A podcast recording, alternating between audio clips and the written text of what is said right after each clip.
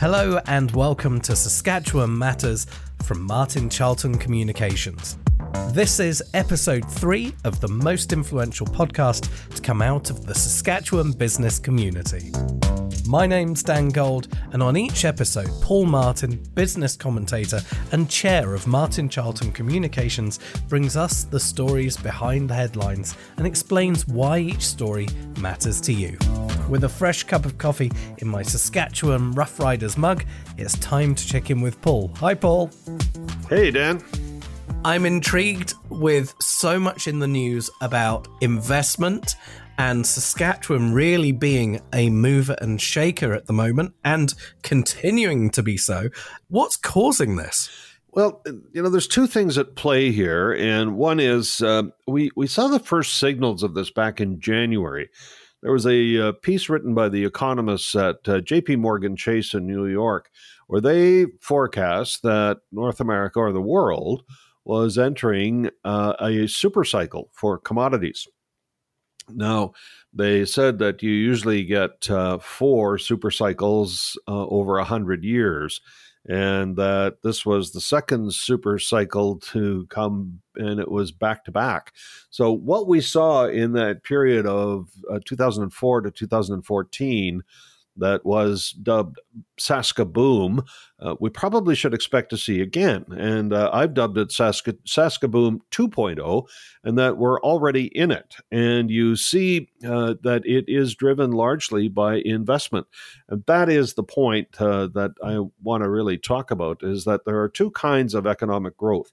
And uh, for those who are in business, they will understand it's the, the two forms or the two aspects of your financial statement. So, on one side, you have the income statement, which says how much came in, how much went out, and is there a profit or a loss. Then there's the balance sheet, which is what from the income statement sticks to the company. It's the net worth. It's the uh, uh, the profit then flows over to the balance sheet most entrepreneurs are of course uh, very competitive and uh, like think like you know a hockey game or a football game they go right to the final score. That's they go immediately to the income statement. But interestingly accountants will always go to the balance sheet first because they know that represents uh, you know much more uh, in the in terms of measuring the health of an organization. So what we are experiencing is a balance sheet economic growth uh, piece it is driven by what happens on the income statement. So that's driven by rising commodity prices. So what we've seen, you know, last week, for example, flax touched $30 a bushel. I mean, that's an unheard of number. Uh, grain prices right across the board are very high. Wheat's 20 bucks, uh, north of 20 for canola. Yes, it comes at a time when we've had a very weak crop in Saskatchewan. And um, farmers I'm talking to are saying we didn't have very much volume and not very much quality, but it's being made up for with price and crop insurance. So the ag community will carry through this year. But we're also seeing $70 oil. We saw the price of uranium go up 20% in the since basically a month. Uh, remarkable uh, activity. Potash prices are now at 400 bucks. And we're seeing right across the piece strength in commodities. Now, one of those that earlier this year in particular really took a rocket ride was lumber and uh, everybody knows about that. Uh, you know, they've backed off a lot since uh, the summer peak, but that activity is not a, a, blip. There is going to be construction demand for quite some period to come. Look at the federal election campaign. Housing is uh, and affordability are key issues that really is only going to be answered with one thing and one thing alone, despite what the politicians tell you. It's going to be about supply. When we have more housing built, the price will come down they will be more competitive. And that needs lumber. So, what we've seen happen just last week was Saskatchewan got, uh, there was the provincial government allocated four, uh, made four allocations of timber, uh, the rights to timber, and uh, companies responded by we're going to get, see a new OSB mill at Prince Albert. That's worth a quarter of a billion dollars. And after being shuttered for 15 years, the PA pulp mill is being reopened. Its current owner has said uh, they will put $550 million into it and they will get it back into production. So it was built in 1968 and was always one of the big projects, industrial or uh, projects in the province. It went till 2005 and was closed. Now it's being reopened. That will tell you the strength of the commodity cycle, and uh, that they suspect that uh, they're projecting or they're indicating that that project alone will support uh, 6,000 jobs. Not all of them in the plant. Uh, that includes those that are extracting wood from the forest and what have you. But uh, you know, between that and the other uh, OSB mill, there's probably in the neighborhood of 8,000 jobs that are uh, going to be sparked, and all of that will fall into Prince Albert. And there were a couple other ones. Uh, Dunkley's got a, uh, a hundred million dollar expansion going at Carrot River. Uh, generally speaking, you're uh, you know you're seeing significant investment, and that was just over a two day period. Uh, I might add that there are a significant number of First Nations involved in the uh, the OSB project as well. Uh, Montreal Lake, uh, Big River, Meadow Lake Tribal Council are all going to be partners in that project. So we're seeing really quite a lot of diversification in terms of the ownership base, but the inflow of capital. And this really is uh, significant because it is a balance sheet thing, which is what I'm talking about. In that once that money is spent, you really you change the value of the provincial economy, but you don't un- undo it ever. You, as I like to say, you don't ever unbuild a mine. Once it's here, it's here. And uh, so the benefits will go there long term, and really doesn't matter what the prices uh, happen after that. Prices will go up and down, but the project will stay there for a long time, and the jobs uh, tend to hang around as well. When we look at the people who are required to be able to support these really significant projects.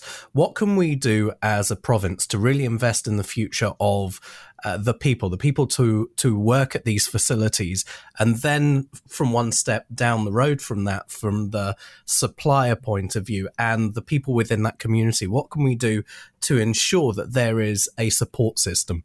Yeah, it's a good question, and uh, there is a saying in economic development circles that people follow opportunity. So as investment starts to flow in, you will see about an 18 month lag time. Uh, but then the population begins to move and it starts to grow as well. We saw this in Saskaboom 1.0. Uh, the investment capital started to flow in 2004 population didn't start moving until 2006. So, really, if you stop and think about it, it's probably not that complex, but you get an economy that's taking off. People who are in other jurisdictions that aren't quite as hot, for example, it takes a period of time for them to A, recognize, oh, Saskatchewan's the hot place to be. B, I got to sell my house in Ontario or wherever I am and then relocate. That takes some time.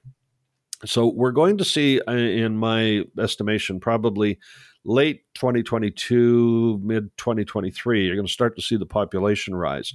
Then that will bring with it a whole string of new needs to serve a growing population base. Institutional activity, you'll see new schools, you'll see subdivisions get created in the major communities as new housing gets built to accommodate the people that are moving in. Then you need retail to expand to service that area. So, the, and you will also at the same time see in the more commercial side businesses that will need more space in order to service these new players that are coming in. So think in Saskaboom 1.0, we saw about $30 billion worth of capital flow into, for example, the potash industry. Well, we've now seen the Jansen announcement that's going to be seven and a half billion uh, which uh, probably six of it will be spent in Saskatchewan. You're going to see these companies that come here to do that work are going to need to grow. And if you look at, for example, the north end of Regina, the north end of Saskatoon, you saw significant growth in the last 15 years. Probably going to see those spaces, if there is excess built, they will be filled up, probably some new ones built. And and one thing that I would put a little forecast on that we haven't seen is we've added in the last 15 years, for example, or 20 years, uh, 15% of the population of Saskatchewan, but not added one tertiary care hospital bed. So my guess is that the hospitals in the two major cities, at least one of them is going to have to be expanded if we do another population run.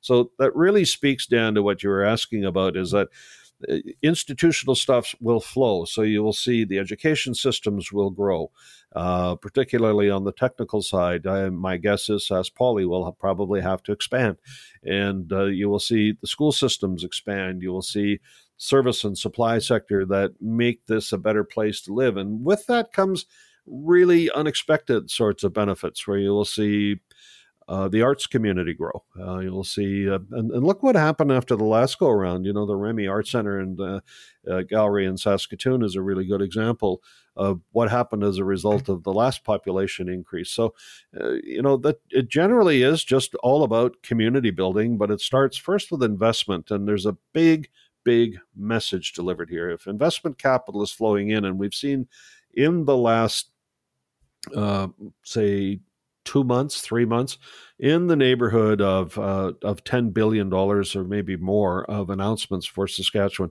That's a remarkable thing to happen in just three or four months. We've had the four canola crushing plants at Red Leaf with its uh, fiber extraction plant at Regina.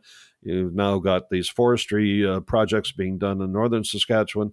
Uh, you're seeing also the Jansen potash mine. I mean, these are very significant, and I suspect they're only the tip of the iceberg. We're going to see a lot more of this going forward.